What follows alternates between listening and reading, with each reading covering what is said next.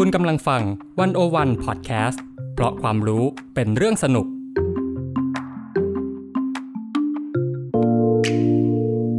Press Cat เข้าถึงสื่อ เข้าใจสื่อในยุค disruption สื่อจะอยู่รอดไหม จะปรับตัวอย่างไร สุดารัตน์พรมศรีใหม่ คุยทุกเรื่องกับตัวจริงของวงการสื่อมวลชน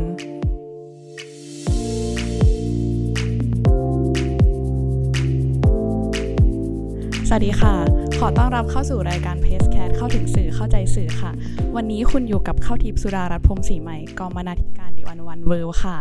สำหรับ EP นี้นะคะ เราอยากพาทุกคนออกนอกประเทศค่ะ ไปเรียนรู้บริบทสังคมอื่น ๆ ผ่านสื่อที่ทำงานนำเสนอเนื้อหาเกี่ยวกับต่างประเทศนะคะ ประเทศที่เราเลือกมาในวันนี้นะคะ เป็นประเทศที่คนไทยน่าจะคุ้นเคยกันดี โดยเฉพาะผ่านอาหารและการบูชาเทพเจ้านะคะ หรือว่าใครเป็นสายมูน่าจะคุ้นเคยกันดีค่ะ เรากำลังพูดถึงอินเดียค่ะ แล้วการจะพูดถึงอินเดียเนี่ยเราก็ต้องคุยกับ content creator ที่เดินทางไปอินเดียมากกว่า 30 ครั้งนะคะ ในรอบ 10 กว่าปีที่ผ่านมา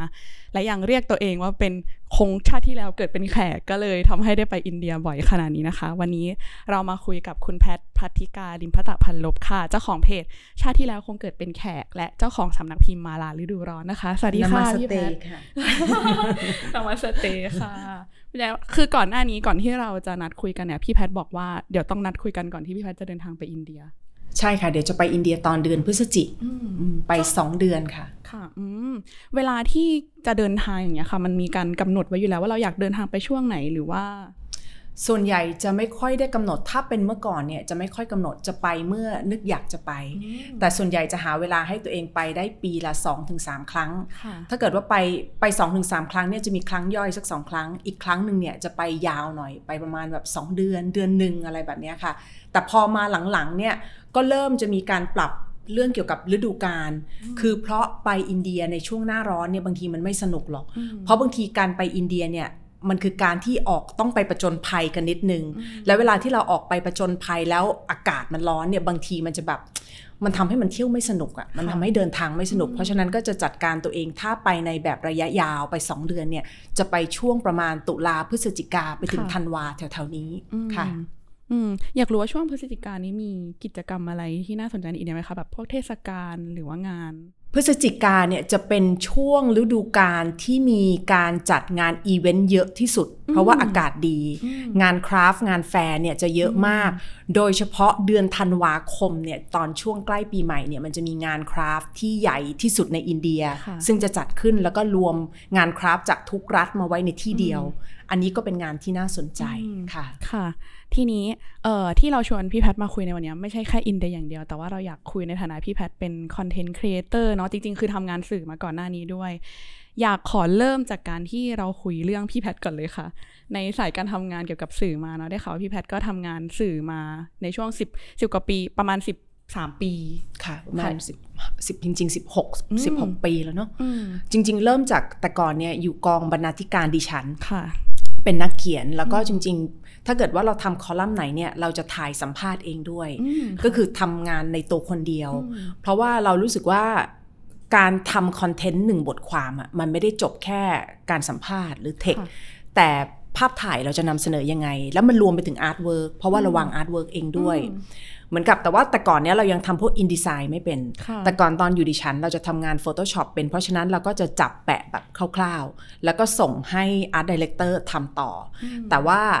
มันสำคัญมากที่เราจะต้องเป็นคนวางก้อนเนี้ยตั้งแต่แรกว่าเราต้องการให้มันออกไปแบบไหนค่ะเพราะว่าหนึ่งคอนเทนต์ในการนำเสนอคนน่ะเขาไม่ใช่แค่อ่าน เขาไม่ใช่แค่ดูภาพ แต่เขาจะต้องรู้สึกด้วยอืมเพราะฉะนั้นอะเวลาที่ทำออกไปพี่เลยต้องพยายามที่จะทำคนเดียวอืมซึ่งจริง ๆ มันก็ไม่ค่อยดีเท่าไหร่ เพราะงานมันก็จะดีเลย์ประอืมจำเพราะงานมันมากองอยู่ที่อืมเรา ตอนนั้นตอนที่อยู่ดิฉันเนี่ยงานหลักๆเนี่ยจะทำคอลัมน์สัมภาษณ์ค่ะเพราะว่าเราชอบอยู่กับคนอืมเราชอบอยู่กับคนแปลกหน้า เพราะเรารู้สึกว่าเรื่องราวของคนแปลกหน้าเนี่ยมันมักจะให้แรงบันดาลใจเราเสมออืมแล้วเราก็ไม่ได้ชอบที่จะสัมภาษณ์คนที่มีชื่อเสียง แแต่เราชอบคนตัวเล็ก ๆ เพราะว่าบางทีการที่เราเจอคนตัวเล็กๆอะบางประโยคของเขาที่มันออกมาโหแม่งโคตรมีพมันลังคเลยมอะนะแล้วมันทำให้เรารู้สึกว่าเราอยากเจาะเรื่องของเขาต่ออค่ะแล้วเขาเนี่ยเป็นคนสร้างแรงบันดาลใจชีวิตให้กับเรา 98%ของเพื่อนที่คบมาวันนี้ คือคนที่เราสัมภาษณ์มาทั้งหมดค่ะคือมันเป็นการคบแบบระยะยาว แล้วก็นอกจากคอลัมน์สัมภาษณ์ในตอนนั้นแล้วเนี่ย สมัยก่อนเนี่ย การที่ทำงานแมกกาซีนเนี่ย ข้อดีคือ choice ในทางเลือกของเวลาที่แบรนด์ หรือพวกเอเจนซี่จะหาเอ่อสื่อเพื่อนำเสนอบางอย่างเนี่ยช่องทางมันมีไม่เยอะ มันจะมีแมกกาซีนอยู่ไม่กี่หัวค่ะและดิฉันจะเป็นหนึ่งในนั้น เพราะฉะนั้นตอนนั้นอะเราจะได้บินบ่อยมากอืมแบบบินไปนู่นบินไปนี่เป็นแอร์โฮสเตสเลย บินเยอะมาก และอีกอันหนึงนอกจากทำงานสัมภาษณ์แล้วเราถ่ายสถาปัตย์ด้วยค่ะถ่ายโรงแรมถ่ายบ้านอืม คราวนี้มันก็เลยเป็นโอกาสพอได้บินไปต่างประเทศเนี่ยบางทีมันก็จะได้ถ่ายโรงแรมในต่างประเทศค่ะ สมมุติว่าเขาให้ไปอยู่ 3 วัน 5 วัน เราก็จะขออยู่ 2 อาทิตย์ โดยการใช้เงินส่วนตัวของตัวเอง เพื่อเดินทาง เพราะว่าเรารู้สึกว่าช่วงเวลาแบบนั้นอะมันคือช่วงเวลาของการไปใช้ชีวิต แล้วเราอยากใช้ชีวิตต่อ คือชอบเดินทางตั้งแต่ตอนนั้นเลยใช่ชอบเดินทางตั้งแต่ตอนนั้นแล้วเอ่อเวลาที่อยู่ต่อเนี่ยก็ไม่ใช่ว่าอยู่เปล่าๆแต่ว่าก็บอกบอกอว่าโอเค เดี๋ยวไปอะแล้วเราจะกลับมาพร้อมกับคอนเทนต์แล้วก็กลับมากับคอนเทนต์แบบ 20 หน้า 25 หน้าค่ะอืมอืมตอนนั้นเริ่มเดินทางไปอินเดียหรือยังคะหรือว่าเริ่มมาเดินทางไปอินเดียตอนหลังจากที่ออกจาก การทำงานดิฉันแล้ว ไม่ค่ะ เริ่มตั้งแต่ตอนช่วงอยู่ดิฉันก็อืมไปอินเดียตั้งแต่แรก ๆ ตอนนั้นแล้วอืมแล้วเมื่อไหร่จิตตก เมื่อไหร่อกหัก เมื่อไหร่แรงบันดาลใจพลุ้งพล่านพรุ่งพล่าน ก็จะต้องขอไปอินเดีย บางทีเดินเข้าห้องบอกก็บอกพี่หนูจิตตกหนูไม่ไหวแล้วหนูขอไปอินเดียนะเขาก็จะแบบเงยหน้าขึ้นมาอีกแล้วเหรอแพรซึ่งมันจะเป็นแบบนี้บ่อยครั้งเหมือนกับอินเดียคือคำตอบของเราในทุกอย่างไม่ว่าเราจะมีความสุข อย่างที่บอกว่าบางทีอกหัก หรือบางทีอาการซึมเศร้ากำเริบ ซึ่งในตอนนั้นมีบ้างค่ะหรืออะไรแบบเนี้ยเราก็จะแบบนึกถึงอินเดียเป็นที่แรก แล้วอินเดียก็จะทำให้ชีวิตเราเนี่ยดีขึ้นเสมออืมอืมแต่แต่เห็นพี่แพทย์ให้สัมภาษณ์หลายทีนะบอกว่าตอนไปอินเดียครั้งแรกไม่ได้ไม่ได้ชอบตั้งแต่ครั้งแรกขนาดนั้น แต่อะไรที่ทำให้แบบ ไม่ว่าจะอกหัก ไม่ว่าจะรู้สึกยังไง ก็อยากที่จะไปที่อินเดียให้อินเดียฮิวใจเรา ตอนแรกครั้งแรกที่เราไปอินเดียเนี่ยเหตุผลมันแค่ว่าเราเห็นภาพของช่างภาพฝรั่งที่ถ่ายงานสาดสีในวัดที่หนึ่งมันมีช่องแบบแสงหน้าต่างเข้ามา แล้วแสงนี่มันปะทะกับฝุ่นสีที่มันลอยในอากาศ แล้วเรารู้สึกว่าโอ้โหแม่งสีโคตรสวยเลยว่ะแบบที่ไหนเราอยากไปอะไรเงี้ย แล้วก็เฮ้ยอินเดีย พออินเดียเราก็เลยสืบค้นข้อมูล แล้วก็ไป แล้วพอไปถึงวันแรกๆเนี่ยเราจะเกลียดอินเดียมาก แล้ววันนั้นอะคืนแรกอะมันเป็นคืนที่แบบ มันค่อนข้างจะดราม่านิดนึง แล้วมันก็เป็นภาพที่ติดในหัวว่าไม่เอาแล้วฉันไม่อยู่แล้ว ฉันจะกลับบ้าน แต่ปรากฏว่าตั้งแต่คืนนั้นอะมันไม่ใช่อย่างนั้น มันกลายเป็นว่าเรากลับไปอินเดียซ้ำแล้วซ้ำอีก ซึ่งสิ่งที่ทำให้เรากลับไปคือบางทีเราก็ถามคำถามตัวเองบ่อยครั้งนะว่าอะไรทำให้เรากลับไป เรารู้สึกว่าอินเดียเป็นประเทศที่ มันเป็นประเทศที่เราไม่สามารถคาดเดาอะไรได้เลย อะไรก็สามารถเกิดขึ้นได้ แล้วมันเป็นการทดสอบศักยภาพในการตัดสินใจของเราว่าเราจะทำยังไงกับเหตุการณ์ที่อยู่ตรงหน้าค่ะเพราะว่าบางอย่างเนี่ยมันไม่สามารถที่จะรอได้ต้องตัดสินใจเดี๋ยวนี้ ซึ่งเราจะชอบโหมดพวกเนี้ยโหมดพวกเนี้ยมันทำให้เราได้ฝึกตัวเอง ได้ฝึกการมองคน เช่น การมองคนอินเดียหลาย ๆ คนอาจจะมองว่าเฮ้ย มีแต่คนหลอกมีแต่คนขี้โกง ซึ่งอันนั้นมันเป็นแค่ภาพแบบฉาบฉวยมาก แต่ถ้าเกิดว่าเราพยายามเปิดใจทำความเข้าใจคนอินเดีย เราจะเห็นว่าไม่ว่าจะเป็นการขี้โกงการหลอกทั้งหลายจริง ๆ แล้วเขามีเหตุผลให้ทำแล้วเมื่อไหร่ก็ตามนะคะ ที่เราเปิดใจตรงนี้ปุ๊บ พลังงานของเราในการรับตัวตนของเขามันจะเปลี่ยนไปทันที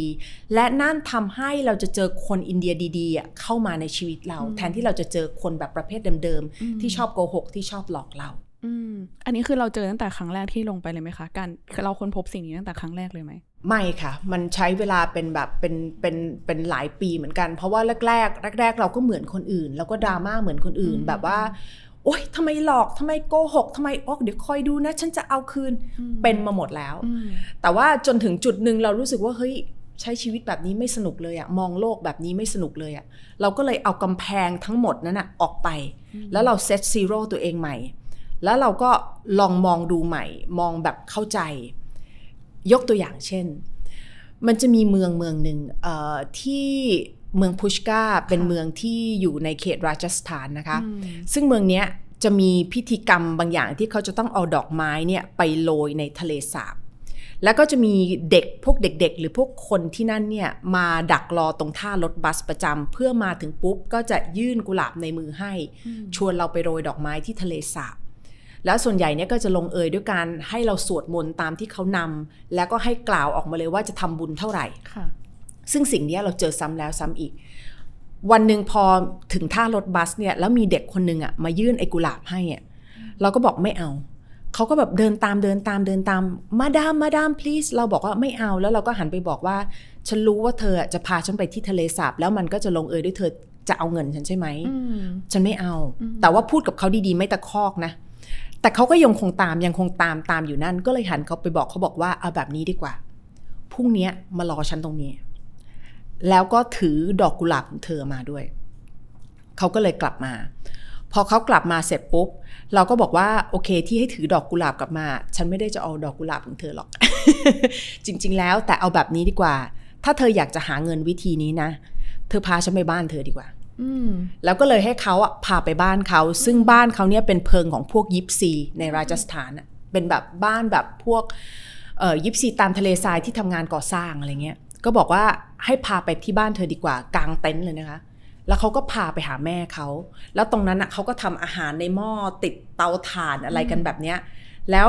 ตรงนั้นไม่มีใครพูดภาษาอังกฤษได้เลย ก็คือเราต้องสื่อสารกัน ซึ่งตอนเราก็พูดภาษาฮินดีไม่ได้ เราก็ต้องสื่อสารกันด้วยมือด้วยไม้ แต่ท้ายที่สุดแล้วอะเด็กคนนั้นก็ได้รู้แล้วว่า เฮ้ย วิธีการหาเงินอะมันมีวิธีอื่นนี่หว่าอืมแล้วจากวันนั้นมาเวลาที่เรากลับไปราชสถานเนี่ย เราไม่เจอเด็กคนนั้นตรงท่ารถบัสอีกต่อไปแล้วอืมแต่เราเคยไปเจอตามแบบตามในเมืองเนี่ย ก็บอกเฮ้ยทำอะไรอยู่อะไรเงี้ยเขาก็บอกว่าขอบคุณมากที่เหมือนกับ แต่ว่าอันนี้เป็นการสื่อสารโดยที่เขาพูดภาษาอังกฤษไม่ได้นะ แต่แต่จะมีคนอินเดียสื่อสารให้เราอีกที เขาก็จะเล่าให้เราฟังว่าเด็กคนนี้ก็บอกว่าตั้งแต่วันนั้นมาเขาไม่ได้ทำงานด้วยการไปหลอกใครที่เอาดอกกุหลาบอีกแล้วอืมแต่เขาจะใช้วิธีเวลาที่มีนักท่องเที่ยวมานั่งตามร้านอาหารอะไรเงี้ยเขาจะเดินเข้าไปถามบอกว่าไปบ้านฉันไหม แล้วก็จะมีเรทค่าตัวของตัวเองเออประมาณนั้นค่ะอืมอืมแล้วแล้วพอเรามองวิธีการแบบนี้แล้วเนี่ย อะไรที่พอเราไปรู้จักกับวิถีชีวิตคนอินเดียมากขึ้นมากขึ้นแล้วเนี่ย ตอนไหนที่ทำให้รู้สึกว่าอยากเล่าเรื่องนี้ อยากเล่าเรื่องนี้หมายถึงว่าเริ่มจะอยากสื่อสารใช่เรื่องราวของอินเดียออกไปใช่ค่ะในมุมที่คนอะคนไทยชนหนึ่งอาจจะมองว่าคนอินเดียเป็นแบบนี้นะ หรือว่าไปที่อินเดียก็มีความกลัวพื้นที่อะไรต่างๆเนี้ยค่ะ แล้วตอนไหนที่เรารู้สึกว่าเออเราอยากให้คนเห็นอีกมุมหนึ่งของอินเดีย น่าจะเริ่มมาจากการทำหนังสือชาติที่แล้วคงเกิดเป็นแขกเนาะซึ่งหนังสือเล่มเนี้ยมันจริง ๆ แล้วเราเป็นคนชอบเขียนบันทึกตั้งแต่เด็ก นั่นอาจจะเป็นเส้นทางที่นำมาสู่การเป็นนักเขียนค่ะแล้วก็หนังสือชาติที่แล้วคงเกิดเป็นแขกมันเกิดจากเวลาที่เราไปอินเดียทุกครั้งตั้งแต่ปีแรกเนี่ยเราเป็นคนชอบจดสมุดบันทึกแล้วเราจดละเอียดมาก จดไว้จดไว้จดไว้เรื่อยๆ จนกระทั่งพอเรามานั่งดูสมุดบันทึกเราเห็นความเปลี่ยนแปลงของตัวเอง ตั้งแต่วันแรกของการเดินทางจนกระทั่ง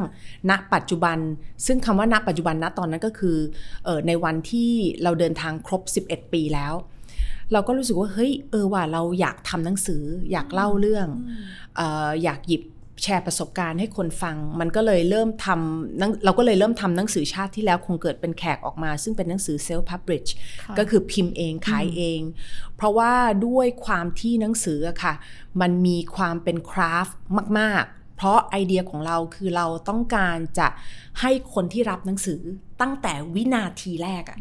รู้สึกได้ถึงความเป็นอินเดียอืมซึ่งการที่เราจะไปคุยกับสำนักพิมพ์ แล้วให้ทำหนังสือในแบบที่เราต้องการอะมันเป็นไปไม่ได้ เพราะค่ะสำนักพิมพ์เขาก็จะมีแพทเทิร์นของเขาอยู่มเพราะฉะนั้นเราก็เลยต้องลงทุนเอง แล้วก็เป็นการลงทุนที่สูงมาก เพราะว่ามันเป็นงานงานผ้าค่ะนั่นแหละค่ะ ก็เลยเอ่อนำมาซึ่งหนังสือชาติที่แล้วคงเกิดเป็นแขก แล้วก็เริ่มเปิดเพจอืมเพราะว่าพอจะต้องทำเองขายเองมันไม่มีช่องทางของการฝากขายด้วย เนื่องจากว่า พอจะไปฝากขายมันก็ต้องระวังเยอะเนื่องจากหนังสือมันมีความคราฟต์เยอะมก็เลยแบบเฮ้ยขายเองช่องทางเดียวแล้วกัน ก็เลยเปิดเพจ ชาติที่แล้วคงเกิดเป็นแขกขึ้นมา แล้วก็เริ่มขายของเริ่มขายหนังสือ ขณะเดียวกันก็เลยใช้ช่องทางเนี้ยเป็นการเล่าเรื่องสื่อสารเรื่องราวของการไปอินเดียของเราด้วยค่ะอืมพอต้องเปลี่ยนมานำเสนอเนื้อหาผ่านออนไลน์เนาะก่อนหน้านี้เราทำนิตยสารมาก่อน แล้วพอเรามาเป็นสื่อที่ต้องทำงานผ่านออนไลน์เนี่ยมันมีความเปลี่ยนแปลงอะไรบ้างไหมเรา มันทำให้มีการพลิกมุมมองหรือวิธีการทำงานใหม่ ๆ ของเราบ้างไหมคะคือพอเวลาที่เราเป็นนักเขียนมาแต่ไหนแต่ไรเนี่ย การเขียนของเราด้วยลักษณะคาแรคเตอร์ของเราเราเป็นคนชอบใช้ em- เราเป็นคน emotion เยอะอืมเวลาเขียนเนี่ยมันจะเขียนยาวเขียนเยอะ พอมาเปิดเพจเนี่ยเอ่อวิธีการเขียนแน่นอนมันก็จะต้องมันจะต้องเปลี่ยนไปนิดนึงมันจะยาวแบบเดิมไม่ได้แล้วเอ่อ ตอนที่เราเปิดเพจเนี่ยแล้วเราก็เหมือนคนอื่นๆ เราเริ่มหาก่อนว่าแบบเฮ้ยเอ๊ะมันต้องเล่าแบบไหนวะแล้วเราก็เริ่มมองคนอื่นๆ ที่เขาเปิดเพจ ว่าแบบเขาทำกันยังไงอืมถึงมีคนเข้ามาอ่านอืมนู่นนี่นั่น เราก็ทำตามแบบฉบับของคนอื่นไปได้ประมาณสักสองสามเดือน เราก็เริ่มอึดอัด เรารู้สึกว่าไม่ใช่ตัวเองเลยว่ะขอถามได้ไหมคะ แบบคนอื่นนี่มันเป็นแบบไหนแบบคนอื่นก็พยายามจะแบบ ตอนนั้นก็พยายามจะเป็นอะไรที่ไม่ใช่เป็นตัวเองอะพยายามจะเอ่อส่งเสียงแบบเจ้ยแจ้วหน่อยอะเออเป็นเจ้ยแจ้วแบบตลาดเป็นตกัลาดนเองเอออะไรอย่างเงี้ยอะไรแบบนั้นน่ะอืมซึ่งมันไม่ใช่ตัวเองเลยไงแล้วทำไปได้แบบสองสามเดือนรู้สึกเฮ้ยไม่ใช่แล้วว่ะแพทมันอึดอัดมากเลย เรารู้สึกว่า อะไรที่ถ้ามันไม่ใช่ตัวตนเราจริง ๆ มันอยู่ไม่ได้นานอืมถ้ามันจะต้องมีความพยายามในการทำมันขใช้นาดเวลานั้นเขียนนานด้วยใช่ไหมคะใช่อืมเข้าใจเข้าใจใช่ความรู้สึกพอไม่เป็นตัวเองแล้วแบบกว่าจะเขียนได้แต่ละประโยเอคอแล้วเมื่อไหร่ก็ตามที่มันมีการที่ต้องใช้คำว่าฉันต้องพยายามอะมมันเป็นสิ่งที่อยู่ไม่ได้นานหรอกอืมอืมเราก็เลยกลับมาว่าโอเค การเปิดเพจ Facebook คืออะไร โอเค การเปิดเพจ Facebook ก็เหมือนการมีแบรนด์ของตัวเองหนึ่งแบรนด์อื มอืมมันคือการบอกว่าฉันน่ะคืออะไรอืมเพราะฉะนั้นเราไม่ต้องไปเป็นคนอื่นหรอกเราก็เป็นเรานี่แหละอืมเราก็เลยอะเริ่มเล่าเรื่องราวของอินเดียในลักษณะแบบเรา ที่ไม่ใช่แบบการไปทัวร์นำเที่ยวอะไรค่ะแบบนั้นอืมแต่ว่าเล่าในมิติของอินเดียในแบบที่เราไปใช้ซึ่งโดยมากเนี่ยเราจะเป็นคนที่ใช้ชีวิตกับคนอินเดียเยอะอืมเราก็จะเล่าประสบการณ์เหล่านั้นให้คนอืมฟัง ค่ะคือมันคือเรื่องของการเลือกเนื้อหาด้วยถูกไหมคะ เพราะว่าใช่ตอนที่เราบอกว่าลองไปเขียนแบบคนอื่นเนี่ย คือมันคือเลือกเนื้อหาที่เป็นการแบบเดินทางท่องเที่ยวเป็นหลักไม่ได้เป็นเรื่องวัฒนธรรมในตอนแรกใช่ไหมอืมแล้วตอนหลังก็คือมาเปลี่ยนด้วยเนาะใช่ค่ะใช่ค่ะอืมแต่ว่าไอตอนที่ไม่เป็นตัวเองนั้นนะไม่เป็นตัวเองอยู่แค่ 3 เดือนแค่นั้นแหละค่ะอืมเพราะว่าเราไม่สามารถอยู่ในจุดที่ไม่เป็นตัวเองขนาดนั้นได้นานอืมแล้วก็เราก็เริ่มมาเล่า เริ่มมาเล่าเอ่อ วิถีชีวิตของการที่เราไปเที่ยวในอินเดียว่ามันเป็นยังไงเล่าเรื่องคน เพราะว่าเราชอบอยู่กับคนอินเดียอืมก็จะมีคนตามคือคนที่ตามในเพจเนี่ย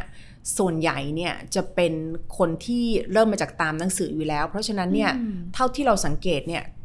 95%จะเป็นผู้หญิงอืม95%จะเป็นผู้หญิงแล้วก็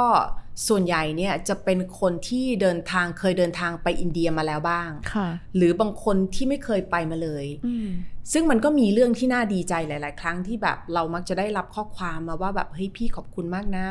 เนี่ยพี่ทำให้หนูว่าแบบฮิ้วแบ็คแพคไปอืมอินเดียอืมเพราะว่าหนูเคยรู้สึกว่าอินเดียมันเป็นเรื่องที่น่ากลัว เป็นสิ่งที่อืมน่ากลัวแบบข่าวนู่นนั่นนี่ที่หนูฟังมา มันทำให้หนูแบบ เวลาจะไปหนูคิดเยอะมาก แต่ว่าการเล่าเรื่องของพี่มันทำให้หนูรู้สึกว่ามันมีพื้นที่บางอย่างที่แบบ หนูไม่ควรปิดใจอะแต่หนูควรจะลองอืมแล้วเขาก็ไปอืมคือเขาก็จะกลับมาเล่าอะไรแบบนี้ให้ฟังค่ะอืมอืมตอนที่พอหลังจากที่ขายหนังสือหมดไปแล้ว ในรอบแรกค่ะ อยากรู้ว่ามีคนใหม่ ๆ เข้ามาตามแบบจากคนที่เพราะว่ารู้สึกว่ามีคนอยากได้หนังสือเพิ่มอีกเยอะมาก เยอะมากค่ะเยอะมากย้ำว่าเยอะมาก ตอนนี้ยังยังสั่งจองได้อีกไหมคะ คือเป็นการสั่งพรีออเดอร์ข้ามชาตินะคะ ก็ได้ข่าวว่าก็ได้ข่าวว่าสั่งจองกันมาแล้วเนี่ยประมาณแบบข้ามปีแล้วอืมปีกว่า 2 ปี แต่ว่าเรายังไม่ได้พิมพ์ใหม่สักทีเนื่องจากต้องต้องทำความเข้าใจว่าการพิมพ์หนังสือทำเองขายเองเนี่ยมันใช้ต้นทุนเยอะมแล้วมันใช้ความเสี่ยงเยอะค่ะซึ่งถึงแม้เราจะเห็นอยู่แล้วว่ามันมีคนซื้อแน่นอน แต่ว่ามันก็ยังมีหลายอย่างที่เราต้องชั่งใจให้ดีอืมแล้วเราเชื่ออย่างหนึ่งว่าอะไรก็ตามอะ ที่มันเป็นเวลาของเราอะเดี๋ยวมันก็มาถึงเองอืมไม่ต้องไปเร่งสปีดหรอกอืมเราก็เลยรู้สึกว่าอะโอเค ตอนนี้มันอาจจะยังไม่ใช่เวลาก็ได้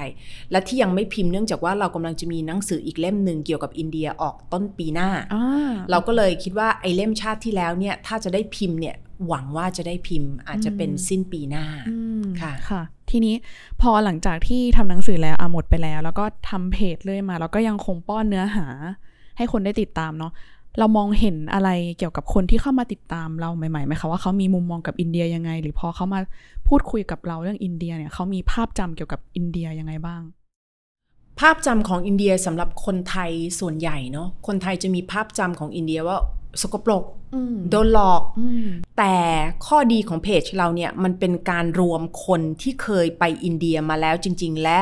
เคยใช้ชีวิตกับคนอินเดียมาแล้วบ้าง เพราะฉะนั้นเขาจะเห็นในมิติอื่น ๆ ว่า เฮ้ยอินเดียไม่ได้มีแต่แบบถนนหนทางที่มันดูขมุกขมัว หรือคนที่แบบไม่เคยยิ้มให้เราเลย มันไม่ใช่แค่นั้น แต่มันมี พื้นที่สะอาดสะอาดๆก็มีมีระดับ middle class ที่มีร้านอาหารอร่อยอร่อยๆโดยที่ไม่ต้องแพงก็มีค่ะคือมันก็จะมีการเข้ามาแลกเปลี่ยนอะไรกันแบบนี้ว่า เออใช่ใช่อินเดียมันไม่ได้มีแต่มุมนั้นมุมเดียวอืมค่ะ อืมทีนี้อยากถามอีกเรื่องหนึ่งค่ะ ก็คือเอ่อพี่แพทเนี่ยนอกจากทำเพจ Facebook แล้วเนาะเล่าเรื่องอินเดีย ยังมี TikTok ชาติที่แล้วคงเกิดเป็นแขก ซึ่งถ้าถ้าใครไปดูใน TikTok นะคะ จะเห็นว่า มีเรื่องเกี่ยวกับอาหารอินเดียเยอะมาก ดูรู้มาก ดูเก่งมาก ความสนุกของการกินอาหารแบบอินเดีย เวลาไปกินทาลี่เซตใหญ่ ๆ เนี่ยงงไหมคะ สารพัดแกงสารพัดสิ่งแล้วฉันจะกินอะไรก่อนหลังดีละเนี่ย วิธีกินต้องทำยังไง คลิปนี้จะบอกวิธีให้ฟังค่ะ ปัจจัยหนึ่งที่ทำให้อาหารอินเดียแต่ละภาคต่างกันก็คือน้ำทุก 300 กิโลเมตรของประเทศอินเดียเนี่ยลักษณะน้ำของเขาจะเปลี่ยนไป อยากรู้เรื่องนี้ค่ะ พอเราขยายแพลตฟอร์มในการเล่าเรื่องมาสู่ TikTok เนี่ยทำไมเริ่มต้นดีกว่าว่า เริ่มต้นทำไมถึงอยากขยายมาสู่ TikTok ด้วยคือ TikTok เนี่ยนะคะจะบอกว่าเป็นสิ่งที่ไม่เคยอยู่ในหัวมาก่อนเลยอืมคือช่องทางของ TikTok เนี่ย สมมติว่าก่อนที่เราก่อนที่เราจะไปทำ TikTok เนี่ยเรามอง TikTok เนี่ยเราไม่เข้าใจเลยว่าเขาดูอะไรกัน คือแบบบางโพสต์แบบดูเป็นล้าน15วิดูอะไรวะ คือพยายามพยายามจะอ่าน พยายามจะอ่านเกมของ TikTok ว่ามันเข้าคือใจอะไร คนที่เออดูเรื่องนี้นะใช่ใช่พยายามจะทำความเข้าใจจนทำความเข้าใจได้ในระดับหนึ่งก็คนพบว่าอ้อ เล่นกับ TikTok คือการเล่นกับ AI นั่นเองมคือการเราเราจะต้องทำความเข้าใจ AI ว่า AI กำลังพยายามจะดันฟีดไหนแบบไหนอืมจังหวะไหนอืมโอเค คราวเนี้ย TikTok มันเริ่มมาจากว่าตอนที่ปีที่แล้ว ตอนที่เราไปอินเดียเนี่ย เราเริ่มตั้งคำถามกับตัวเองว่าแพทจ้าแพทเดินทางอินเดียมา 16 ปี แพททำอะไรกับอินเดียบ้างทำหนังสือหนึ่งเล่มด้วยกันอืมจริง ๆ ถ้าเกิดทำ YouTube เนี่ยมันน่าจะทำเป็นร้อย episode แล้วอืมแต่ว่าเราไม่เคยทำเนื่องจากว่าแต่ไหนแต่ไรมาเรารู้สึกว่าเวลาที่เราไปอินเดีย มันคือการไปใช้ชีวิตอืมเราไม่ได้อยากมีเครื่องมืออะไรมากั้นเราไว้ แล้วเราจะต้องไปโฟกัสกับตรงนั้นอะ เพราะว่ามันจะทำให้เราเสียโอกาสกับการใช้ชีวิตกับผู้คน เราจะไม่ได้เห็นเขาหั่นปลาในตลาดเบงกอลีแบบตรงหน้า เพราะว่าเรามัวแต่มองในกล้องอืมเราจะไม่ได้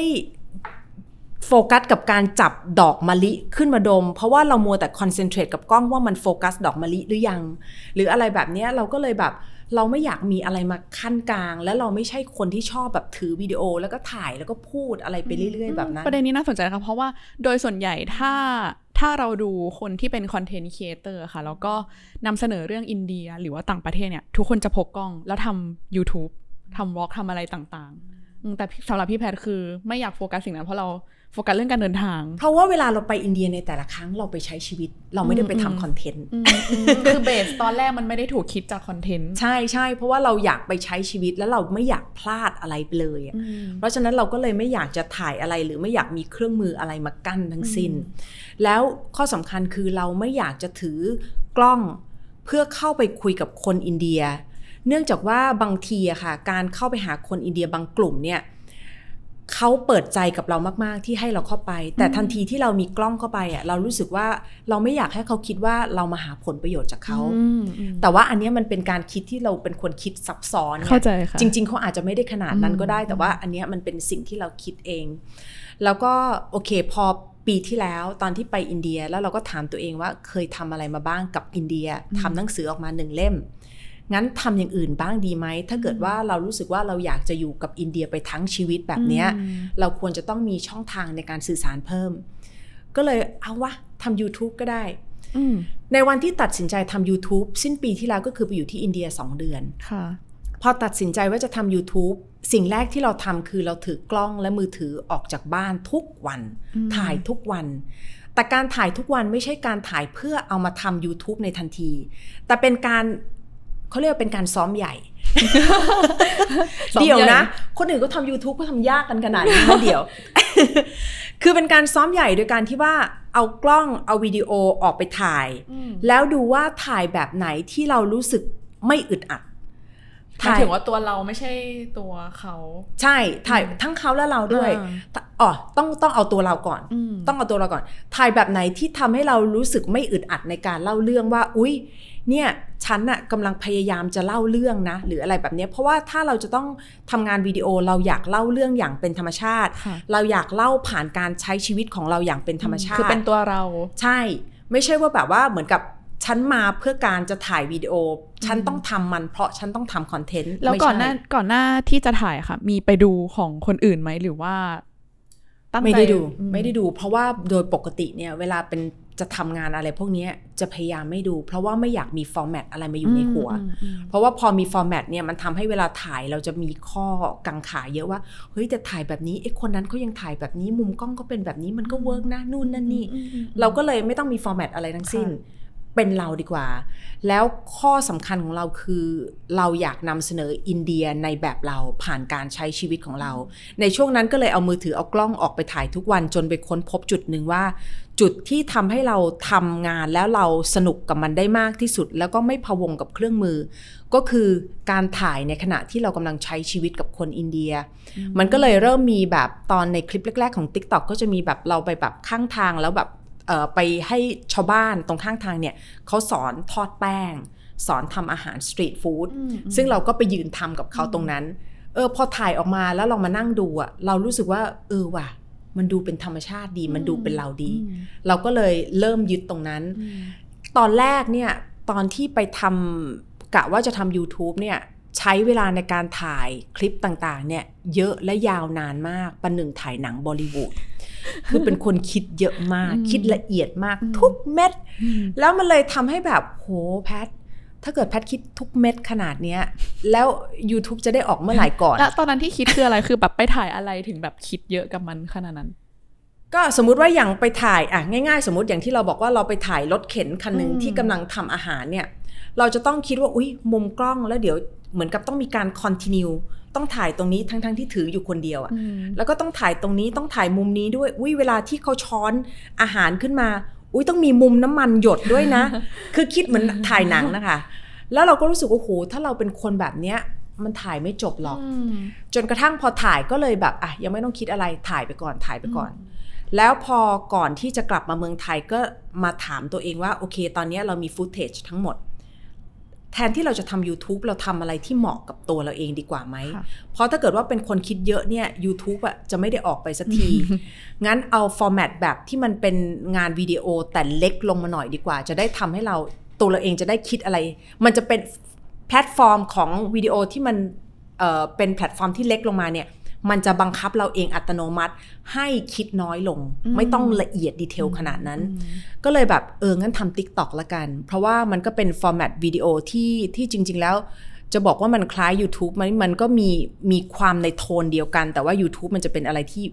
ยิ่งค่ะใหญ่กว่าอืมก็เลยมาเริ่มที่ TikTok ก็เลยอะเริ่มทำ TikTok ละกัน ขอแอบถามได้ไหมคะว่าช่วงที่เข้ามาเนี่ย ตอนนั้นโดยส่วนใหญ่เนื้อหาใน t ิ k t o k ที่เราเจอเป็นแบบไหนบ้าง มีมีมีเรื่องทำนองแบบที่เราทำไหม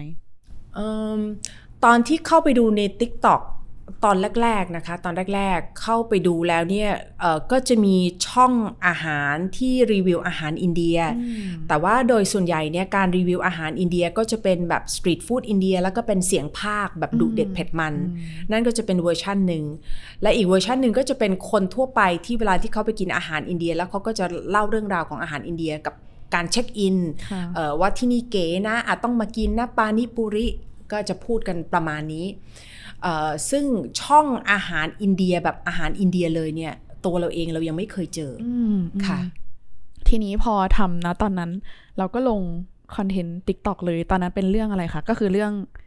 ที่ไปหาแม่ค้า ตอนเออจริง ๆ ไอตัวคอนเทนต์คอนเทนต์ขายเอ่อ คอนเทนต์ที่ไปให้เขาสอนทำอาหารข้างทางเนี่ยจะเป็นคอนเทนต์ประมาณคอนเทนต์ที่4คอนเทนต์ที่อืม5แต่คอนเทนต์แรกๆเนี่ยเราก็จะเริ่มจากการแนะนำตัวก่อนว่าเราคือใครค่ะแล้วก็เริ่มมาพูดถึงเรื่องของวัฒนธรรมอินเดียอย่างอื่นบ้างอืมตอนแรกที่ช่องนี้เปิดมาไม่ได้ตั้งใจจะเป็นช่องอาหารอืมแต่ตั้งใจเล่าเรื่องราวของประเทศอินเดียในมุมต่างๆ เรื่องของการเดินทางเรื่องของเทศกาลอะไรอย่างเงี้ยค่ะแต่ปรากฏว่าพอเล่าไปเล่าไปเนี่ยกลายเป็นว่าไอ้เรื่องอาหารที่เราถ่ายมาเนี่ย มันกลายเป็นเรื่องที่เข้าง่ายเข้าถึงง่ายที่สุดอืมอืมคนแบบมี engagement มากที่สุดอืมแล้วก็มีคำถามเยอะมากที่สุด เราก็เลยรู้สึกว่าเออว่ะอาหารมันเป็นศาสตร์ที่แบบมันเข้าถึงกลุ่มคนได้ทุกกลุ่มคนจริง ๆ ไม่ว่าคนนั้นจะเคยไปอินเดียมาก่อนหรือเปล่าก็ตาม เราก็เลยจากนั้นมามันก็เลยเป็นการที่ยึดว่าเป็นการนำเสนอเรื่องของอาหารอินเดียไปเลยแล้วกัน แต่นานๆทีก็อาจจะมีเรื่องของ culture อื่น ๆ มาผสมด้วย อืมค่ะ คนที่เข้ามาติดตามเราเนี่ยเราใน t ิ k t o k เนี่ยเรามองเห็นความคิดเห็นเกี่ยวกับเกี่ยวกับเรื่องอินเดียยังไงบ้าง คนไทยมองอินเดียยังไงแบบคนที่ติดตามใน t ิ k t o k ถ้าคนไทยใน TikTok ส่วนใหญ่เนี่ย เท่าที่ดูจากคอมเมนต์แล้วเนี่ย 70%ต้องบอกว่า 70%เป็นคนที่ไม่เคยไปอินเดียมาก่อนอืมอืมอาจจะ 70 อาจจะเยอะไป 60 อะอืม60 อาจจะไม่เคยไปอินเดียมาก่อน เพราะฉะนั้นสิ่งที่เขาเคยเสพข้อมูลมาก็คือเป็นเรื่องของอะอินเดียสกปรกแน่นอน เพราะว่าถ้าเกิดพูดถึงช่องของอาหาร เขาก็จะตีความ เพราะว่าสิ่งที่เขามักจะได้เห็นก็คือช่องของอาหารอินเดียที่นำเสนอ street food อืมที่อืมอะคนทำอาหารเนี่ย เอามือลงไปคลุกไอ้นั่น ไอ้นี่แล้วก็อะมาลูบกางเกงอืมแล้วก็ลงไปทำอาหารเป็นคลิปต่อที่คนดูเยอะมาก ใช่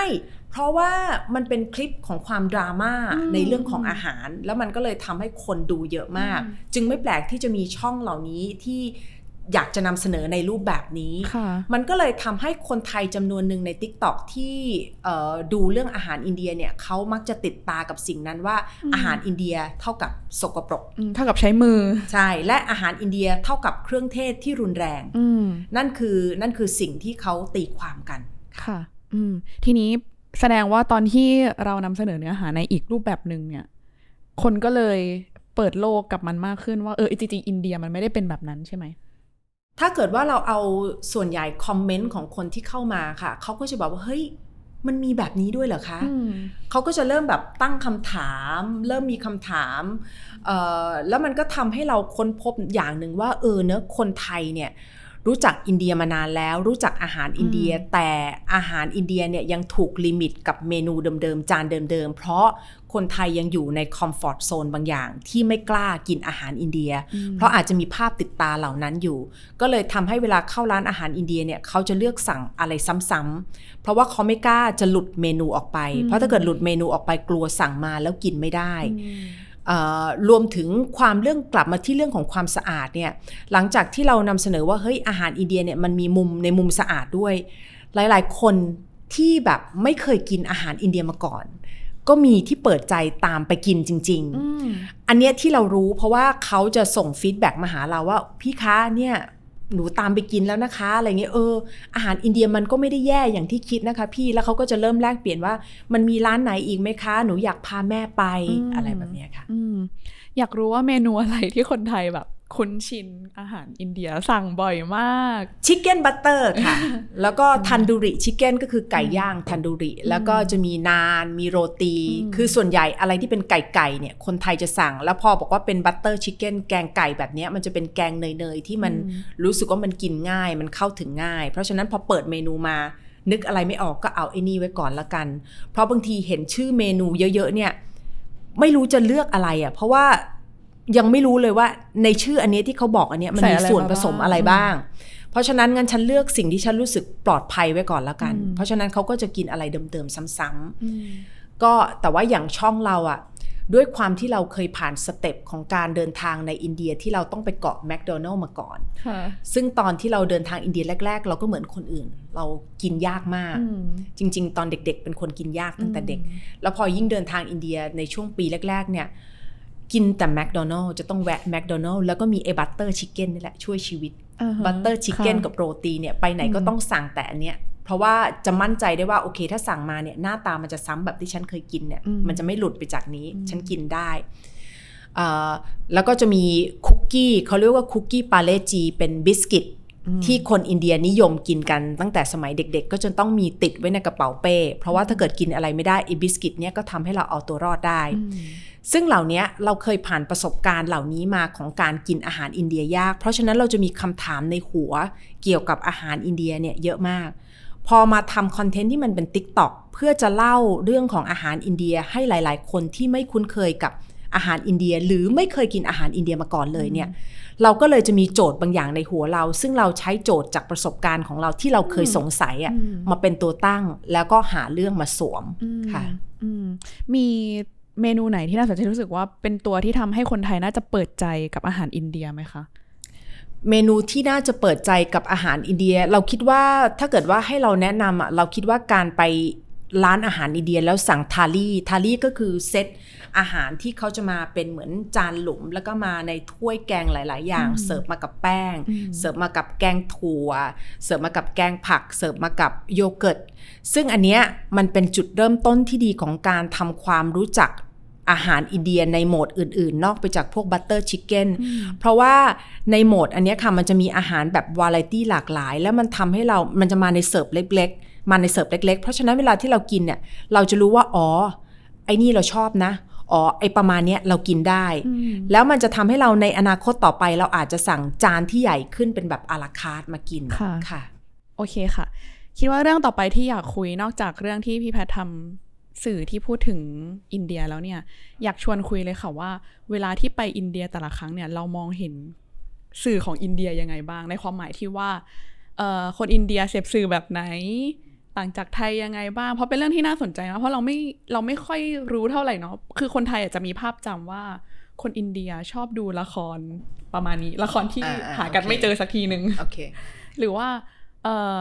เห็นภาพส่วนใหญ่ก็เป็นเรื่องอาหารก็คืออาหารที่เป็นสตรีทฟู้ดอาหารที่ไม่สะอาดอะไรเงี้ยอยากรู้ว่าจริง ๆ แล้ว พี่แพทเวลาไปที่อินเดียเนี่ยเรามองเห็นว่าคนอินเดียส่วนใหญ่ชอบเสพสื่อแบบไหน หรือว่าชอบติดตามอะไรกันบ้าง คนอินเดียจะชอบ เสพคอนเทนต์สองแบบคือตลกและดราม่าอืมซึ่งจริง ๆ มันก็คล้ายกับคนไทยอืเนมอะอืมเพราะว่าเอ่อความดราม่าเนี่ยมันอยู่ในในสายเลือดของคนอินเดียจริง ๆนะคะ อย่างสังเกตง่าย ๆ ถ้าเกิดเวลาที่เราดูละครดูหนังของอินเดียเนี่ยนักแสดงเวลาที่เขาแสดงเนี่ยจะไม่มีการเล่นอย่างเป็นธรรมชาติไม่มี แต่หน้าโกรธคือโกรธหน้าเสียใจคือเสียใจหน้าอิจฉาคืออิจฉาอืมนี่คือความดราม่าในโหมดของอินเดียเอ่อ และอีกอย่างหนึ่งคนอินเดียเนี่ยในประเทศเนี้ยมันมีเรื่องของความเหลื่อมล้ำกันเยอะค่ะมันมีเรื่องของความกดดันเรื่องของการหาเลี้ยงชีพ มีความเครียดอยู่เยอะ เพราะฉะนั้นเนี่ยคอนเทนต์ที่เป็นคอนเทนต์ตลกเนี่ยมันช่วยมันช่วยฮิวใจได้เหมือนกันอืมอืมนะคะ แล้วก็ประเทศอินเดียเนี่ยความน่ารักของประเทศอินเดียคือ ทุกวันนี้ไม่ว่าโลกมันจะเจริญไปขนาดไหน แต่ว่าในทุกวันเราจะยังเห็นจักรยานล้อโตๆเนี่ย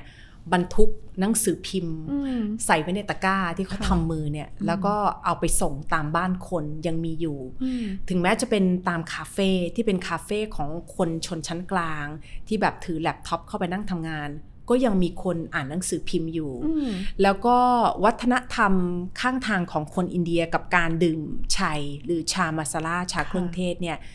ก็มีอยู่ ฉะนั้นเนี่ยเวลาที่เขานั่งดื่มชา ดื่มชัยเนี่ย ดื่มชัยเนี่ย เขาก็จะต้องอ่านหนังสือพิมพ์ไปด้วย แต่แน่นอนในเรื่องของการเสพข่าวผ่านหนังสือพิมพ์ นั่นก็คือหนึ่งช่องทาง แต่เรื่องของการใช้โทรศัพท์ นั่นก็คืออีกช่องทางที่มีอยู่ เพราะว่าอย่างคนอินเดียเองไม่ได้มีอินเทอร์เน็ตเข้าไปในทุกทุกๆที่อืมอืมเอาง่าย ๆ คนที่เป็นคนตามข้างทางเนี่ยค่ะ คนตามพวกทำมาหากินขายของตามข้างทางในตลาดเนี่ย ถ้าเกิดว่าเขาอยากจะใช้อินเทอร์เน็ตเนี่ย มันไม่มี Wi-Fi ให้เขาเพราะว่า Wi-Fi ในประเทศอินเดียไม่ได้อยู่ในทุกๆที่อ๋อไม่ใช่ว่าเราไปร้านอาหารไหนก็มี Wi-Fi ให้อืมแบบฉันขอ password ไม่มีนะคะอืมแต่ว่ามักจะมีตามคาเฟ่ที่เป็นที่นั่งทำงานอะอันนั้นอะอืมจะมีให้ ฉะนั้นถ้าเกิดชาวบ้านทั่วไปเนี่ยอยากจะใช้ Wi-Fi เพื่อนั่งเล่น Facebook อะนั่นคือเขาจะต้องเสียเงินเพิ่ม ซึ่งเขาจะไม่เสียเงินกันแน่นอน เขาก็เลยจะเล่น Facebook กันน้อยหน่อย แต่ถามว่ามีไหมมี แต่เล่นเท่าที่จำเป็น และข้อสำคัญคือ ชาวบ้านตามข้างทางเนี่ยเขาต้องทำมาหากินเขาไม่มีเวลาที่จะมานั่งเล่น Facebook อืมแล้วเขาก็ไม่ต้องเล่น IG ด้วย เพราะว่าเขาไม่ต้องพยายามที่จะมีตัวตนอะไรให้ใครเห็นค่ะไม่ต้องพยายามที่จะสร้าง character อะไรทั้งสิ้น ในขณะที่ถ้าเกิดว่าเป็นกลุ่มคนรุ่นใหม่ในอินเดีย หรือกลุ่มคนคนชั้นชั้นคนชนชั้นกลางเนี่ย ก็จะเป็นกลุ่มคนที่โอเค แน่นอนไถ feed ทั้งวัน เหมือนกับเวลาที่เราขึ้นบนรถไฟ เราก็จะเห็นคนนั่งเล่น Facebook หรือในรถไฟเนี่ยบางทีเนี่ยเราก็จะเห็นพวกพวกเด็กรุ่นใหม่เนี่ยนั่งกองกันอยู่ตรงพื้นเปิด MacBook ขึ้นมา นั่งทำ InDesign นั่งเช็คเพจของตัวเอง ซึ่งเหล่านี้ก็มีอยู่ค่ะอืมเอ๊ะถามนี่เลยเลยคำตอบไปแล้วยังนะตะกี้ถามว่าอะไรนะ ไม่เลยคำตอบค่ะโอเคเพราะว่าโอเคอันนี้ถือว่าเล่าได้อย่างครอบคลุมมากค่ะอ่าโอเคเพราะโอเคว่าเราอยากรู้พอดีเลยว่าแบบในฐานะทางสังคมที่ต่างกันของคนอินเดีย ซึ่งเราก็มองเห็นนะว่าสังคมอินเดียมีความเหลื่อมล้ำสูงมาก เราก็เลยอยากรู้ว่าจริงๆแล้วคนอินเดียเนี่ยเสพสื่อต่างกันไหม เช่นแบบอะชนชั้นกลางอย่างที่พี่แพทย์เล่ามาเมื่อสักครู่นี้นะคะ ก็มีที่ติดตามข่าวผ่านทางโทรศัพท์หรือว่าโซเชียลมีเดียเนาะแต่คำถามที่น่าสนแต่คำตอบเมื่อกี้ที่น่าสนใจมากก็คือว่า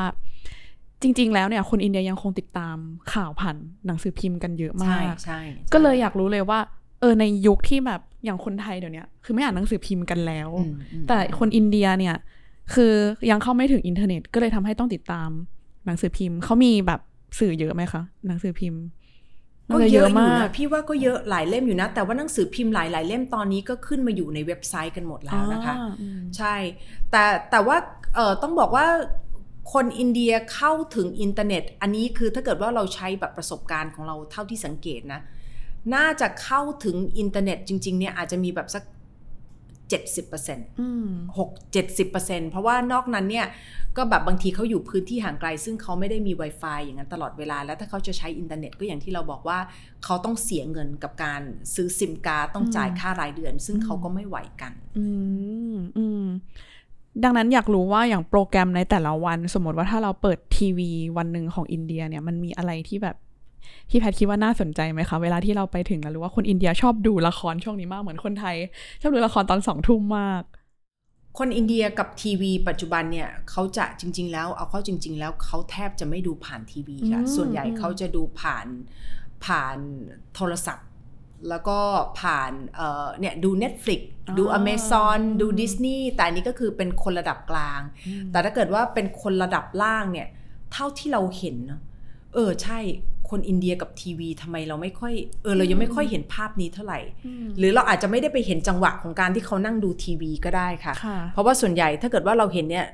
เราจะมีเพื่อนที่อยู่ในระดับกลางเยอะ เพราะฉะนั้นเนี่ยวิธีการเสพ หนังเสพละครของเขาเนี่ย ส่วนใหญ่เขาก็จะดูผ่านแล็ปท็อปของเขาอืมแต่โดยส่วนใหญ่คนอินเดียยังติดตามสื่อส่วนใหญ่จากอินเดียใช่ไหมคะ เพราะว่าอย่างคนไทยเนี่ย ดูซีรีส์เกาหลีแล้ว โอ้ จะบอกให้ว่าคนอินเดียนะคะ Crash Landing on You เนี่ย เป็นที่ฮอตฮิตในหมู่ผู้หญิงอินเดียมาก คือผู้หญิงอินเดียเนี่ยจะชอบดูหนังเกาหลีมาก และติดหนังเกาหลีมาก ติดซีรีส์เกาหลีมาก ซึ่งจริง ๆ แล้วว่ามันมีรากเดียวกัน เพราะว่า ความเป็นอินเดียเนี่ยจะชอบในความดราม่าของละครอืมเอ่อแต่ว่าความดราม่าในแบบซีรีส์เกาหลีเนี่ยมันก็จะเป็นอีกเวอร์ชันหนึ่งที่มันจะมีความกระมุ้งกระมิงซึ่งอันเนี้ยจะเป็นที่ถูกอกถูกใจของผู้หญิงอินเดียมากเวลาดูกันเนี่ยดูกันถึงตีสี่ตีห้านะ แล้วก็อย่างเพื่อนเราเองเนี่ยถึงขั้นจะบินไปเกาหลีเพื่อไปมีดแอนกรีดอืมถึงขั้นนั้นเลย แล้วก็จะมีเพื่อนอย่างล่าสุดเอาง่ายๆ ล่าสุดเนี่ยไปอินเดียเพื่อนคนหนึ่งติดซีรีส์เกาหลีมาก แต่ว่าที่บ้านเนี่ย Wi-Fi มีปัญหาอืมพอ Wi-Fi มีปัญหาเนี่ย ก็เลยไปบ้านข้างๆ ที่เป็นเพื่อนบ้านติดกัน เข้าเพื่อนเข้าบ้านเพื่อนบ้านไปเลยนะคะ โดยที่ไม่บอกเจ้าของบ้านด้วยซ้ำเข้าไปแล้วก็ไปเปิดทีวี นั่งดูซีรีส์เกาหลี จนกระทั่งพอเจ้าของบ้านกลับมาตอนประมาณ3ามสี่ทุ่มก็งงว่ามานั่งทำอะไร เพื่อนก็หันไปบอกว่า ฉันติดซีรีส์แล้วก็นั่งดู คือเขาเขาบ้าซีรีส์เกาหลีกันขนาดนั้นจริง ๆ ค่ะ แสดงว่าซีรีส์เกาหลีนี่มีอิทธิพลกับทุกชาติ ทุกชาติค่ะ ทุกชาติอืมเพราะว่าคือไม่แน่ใจว่าอย่างคนไทยอาจจะมองว่าคนอินเดียน่าจะชอบบอลิวูดโดยส่วนใหญ่หรือเปล่าอืมเขาน่าจะแบบอืมมีชื่อเสียงในนั้นเยอะมากๆ คือคนจะติดตามดาราอินเดียอืมเยอะมากหรือเปล่า ก็เลยไม่แน่ใจว่าเผื่อถ้ามีวัฒนธรรมอื่นๆ เข้าไปแทรกอะไรอย่างเงี้ย คนอินเดียเปิดรับไหมคะ วัฒนธรรมอื่นอย่างๆเขาเช่นแบบอย่างสื่ออื่น ๆเข้าไปอย่างเงี้ยเปิดรับค่ะ เปิดรับ เพราะว่าท้ายที่สุดแล้วเนี่ยคนอินเดียก็ยังตื่นเต้นกับวัฒนธรรมตะวันตก ตื่นเต้นเวลาที่มีคนต่างชาติมาในประเทศตัวเองก็เลยขอถ่ายรูปคู่ด้วย ซึ่งอันเนี้ยเป็นเป็นวัฒนธรรมโดยปกติเป็นเนเจอร์ปกติของคนอินเดียเลยอืมค่ะค่ะ ทีนี้เอ่ออยากถามความเห็นพี่แพทย์ค่ะในมุมที่พอเราเอ่อ ไปกับอินเดียมา 30 กว่าครั้ง หรืออาจจะมากกว่านั้นในรอบ 10 กว่าปีเนี่ยอยากรู้ว่าคิดว่าสื่อไทยอะค่ะ มีการนำเสนอเนื้อหาอะไรที่แบบไปสร้างภาพจำให้กับอินเดียไหมแล้วเราคิดว่าเออ อันนี้เป็นอาจจะเป็นจุดอ่อนนะ หรือเป็นปัญหาที่สื่อไทยเองเนี่ยอาจจะต้องกลับมามองวิธีการทำงาน อืมถ้าเกิดว่าเป็นภาพจำที่คนอินเดียมีต่อคนไทย ถ้าเกิดมองในมุมเราเนะตามที่ ตามที่เราสังเกตจากข่าวสารของหนังสือพิมพ์ที่นู่นดีกว่า เวลาที่เขาพูดถึงพูดถึงเอ่อพูดถึงเมืองไทยเนาะส่วนใหญ่เนี่ยเขาจะพูดถึงในแง่ของเรื่องของการท่องเที่ยวเป็นหลักอืมว่าแบบที่ที่เขาอยากมาที่สุดเนี่ยคือภูเก็ตกับพัทยาจะมีสองที่ เพราะอะไรเพราะว่า คนอินเดียเนี่ยอยากไปทะเล เนื่องจากว่าประเทศเขาเนี่ยเวลาร้อนก็ร้อนที่สุด เวลาหนาวก็หนาวที่สุด แล้วเวลาเขาอยากจะขึ้นเขาเนี่ยเขามีฮิมาลัย แต่เวลาถ้าเขาอยากจะไปทะเลในหน้าร้อนเนี่ยทะเลบ้านเขาเนี่ยก็มีแต่ว่าสวยไม่เท่าที่อื่น เพราะฉะนั้นทะเลในประเทศที่ใกล้ที่สุดแล้วก็ค่าใช้จ่ายที่พอจ่ายได้เนี่ยคือที่ไหนก็คือที่ประเทศไทยค่ะ ภูเก็ตกับพัทยาก็เลยเป็นที่ที่เขาชอบมาที่สุด และที่สำคัญคือผู้หญิงอินเดียเนี่ยจะตื่นเต้นมากกับการได้ไปทะเลนอกบ้าน เพราะว่าจะได้ใส่ชุดว่ายน้ำเนื่องจากเวลาอยู่ในประเทศตัวเองเนี่ยใส่ไม่ได้เนื่องจากมันมีเรื่องของวัฒนธรรมเนี่ยล้อมเขาอยู่ค่ะก็เลยทำให้ บางบริษัทในประเทศอินเดียนะคะ จะให้โบนัสพนักงานเลยนะคะ ให้รางวัลกับพนักงานว่าสิ้นปีนี้ใครทำยอดได้ ใครเป็นพนักงานดีเด่น คุณจะได้ตั๋วพร้อมที่พักไปภูเก็ตจึงไม่แปลกถ้าเกิดว่าเวลาที่เราอยู่ที่เมืองไทย เราจะเห็นรถตู้รถบัสคันเบอร์เริ่มเลย แล้วมีคนอินเดียเนี่ยอยู่บนนั้นเต็มไปหมด ซึ่งคนเหล่านี้ มาเที่ยวเมืองไทยก็ด้วยเพราะเหตุนี้ แล้วก็หรือผู้หญิงเองก็ตามผู้หญิงบางทีเนี่ยก่อนแต่งงาน ก่อนจะต้องแต่งงานแล้วก็ไปอยู่กับสามีเนี่ยก็จะแบบอะพวกเราแพ็คกระเป๋าไปเมืองไทยกัน เพื่อไปใส่ชุดว่ายน้ำเพื่อไปใช้ชีวิตอย่างเป็นอิสระของตัวเองที่ชายหาดก่อนที่จะต้องกลับมาเข้าพิธี ก็จะมีแบบนี้เหมือนกันอืมแล้วในมุมของสื่อไทยเองอะค่ะ คิดว่ามีอะไรที่จะต้องปรับ ไหมสมมติว่าบางครั้งการนำเสนอเรื่องอินเดียเนี่ยมันมีเรื่องเซนซิทีฟหรือมันมีเรื่องอะไรที่สื่อไทยอาจจะไปสร้างภาพจำให้กับคนไทยว่าคนอินเดียเป็นแบบนี้นะอืมเอิ่มเราคิดว่าที่ผ่านมาสิ่งที่สื่อไทยมักจะนำเสนออยู่เสมอนะคะ มันก็จะเป็นเรื่องของความดราม่าอืมบางอย่างที่แบบว่าเฮ้ยเหมือนที่เราพูดไว้ตั้งแต่ต้นเรื่องความสกปรกเรื่องเออ การหลอกลวงเรื่องอะไรเหล่านี้ค่ะ ซึ่งสำหรับเราถ้าเราจะให้เราแนะนำว่าเฮ้ยสื่อไทยควรจะปรับปรุงไหม เราคงจะไปบอกแบบนั้นไม่ได้อืมเนื่องจากว่า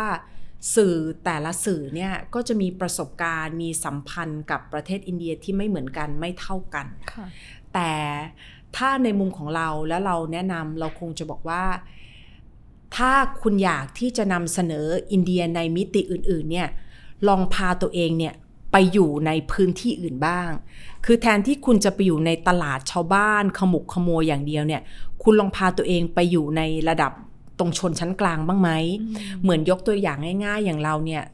เอ่อช่วงสมัยแรก ๆ เราก็แบกแบ็คแพคเหมือนคนทั่วไป ต้องอยู่ถูกเข้าไว้กินถูกเข้าไว้ สิ่งที่เราพบเจอประสบการณ์ที่เราเจอมันก็จะเป็นเรื่องซ้ำๆเรื่องเดิมๆ แต่พอวันดีคืนดีเมื่อเรารู้จักคนมากขึ้น แล้วเราเริ่มเอาตัวเองไปอยู่ในกลุ่มของคนที่เป็นพวกสถาปนิก พวกดีไซเนอร์ พวก landscape designer ซึ่งเราจะมีเพื่อนพวกนี้เยอะ ซึ่งเขาจะมี connection เยอะ เราก็จะได้เห็นวิธีการกินของเขาในอีกแบบหนึ่ง การใช้ชีวิตในอีกแบบหนึ่ง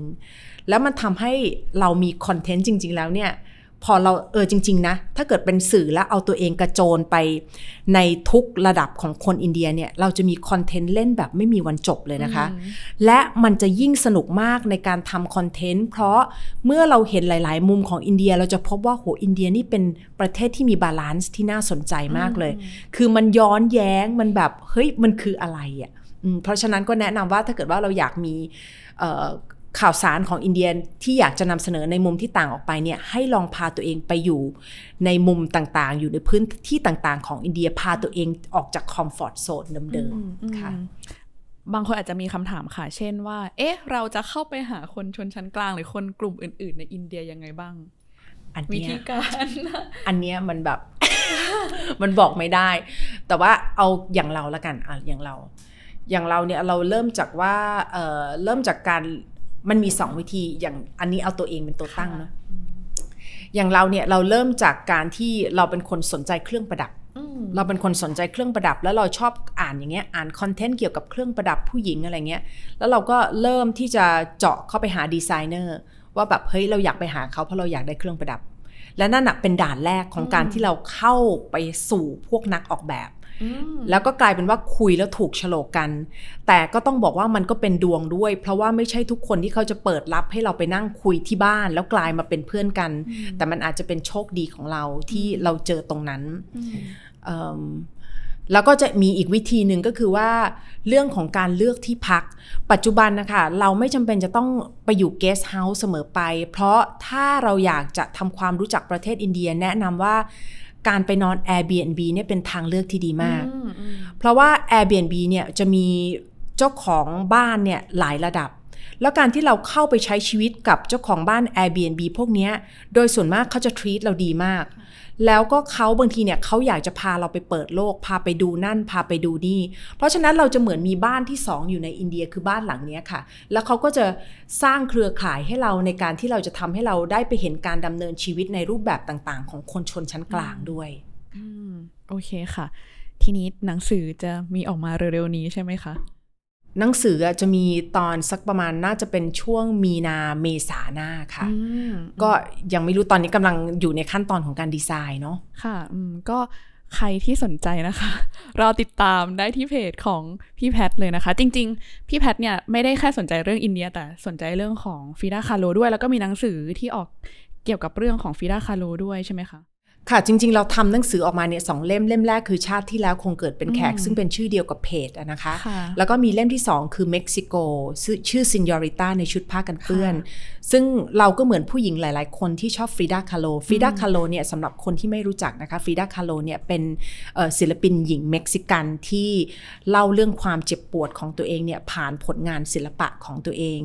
แล้วความที่เราสนใจฟรีดาคาโลเนี่ยเราก็เลยเดินทางไปเม็กซิโกอืมแต่การไปเม็กซิโกเนี่ยเราอยากเข้าใจรกรากของฟรีดาคาโลว่าคือไปคืออะไรบ้านเกิดก็เลยไปของเธอบ้านเกิดของฟรีดาคาโลเพื่อจะไปทำความเข้าใจว่า ผู้หญิงที่เป็นชนเผ่าเดียวกับฟรีดาเนี่ยเขาใช้ชีวิตกันแบบไหนเขาอยู่กันแบบไหนกินกันแบบไหน แล้วเราก็เลยเดินทางไป ซึ่งจริง ๆ แล้วความเป็นอินเดียกับเม็กซิโกเนี่ยมันมีความคล้ายกันบางอย่างอืมในเรื่องของสี ในเรื่องของเสียงที่มันตะโกนแผดเสียงบางอย่าง มันก็เลยทำให้เรามีความสนใจในประเทศนี้ด้วยค่ะค่ะอืม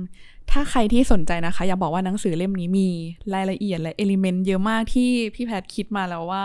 ทุกคนจะต้องรู้จักฟรีด้าและบ้านเกิดของฟรีด้าใช่ค่ะ แล้วหรือถึงแม้จะไม่ใช่คนที่สนใจเรื่องฟรีดาคาโลนะคะ แต่สนใจอยากจะ ไปประเทศไหนสักประเทศหนึ่งที่ตัวเองไม่เคยไปมาก่อน เราแนะนำว่าเม็กซิโกเป็นประเทศที่ควรจะไปมาก อาจจะมีหลายคนบอกว่าอันตราย แต่เราเท่าที่เราไปเรารู้สึกว่าท้ายที่สุดแล้วประเทศไหนในโลกก็ตาม มันขึ้นอยู่กับว่าเราตัวเองเอาตัวเองไปอยู่ตรงไหน ซึ่งหนังสือเล่มเนี้ยเราเชื่อว่าถ้าเกิดว่าใครอ่านเนี่ยจะเป็นการเปิดโลกใหม่กับการมองเม็กซิโกเลย ซึ่งตอนนี้หนังสือยังพอมีอยู่นะคะค่ะสั่งได้ที่เพจชาติที่แล้วคงเกิดเป็นแขกนะคะ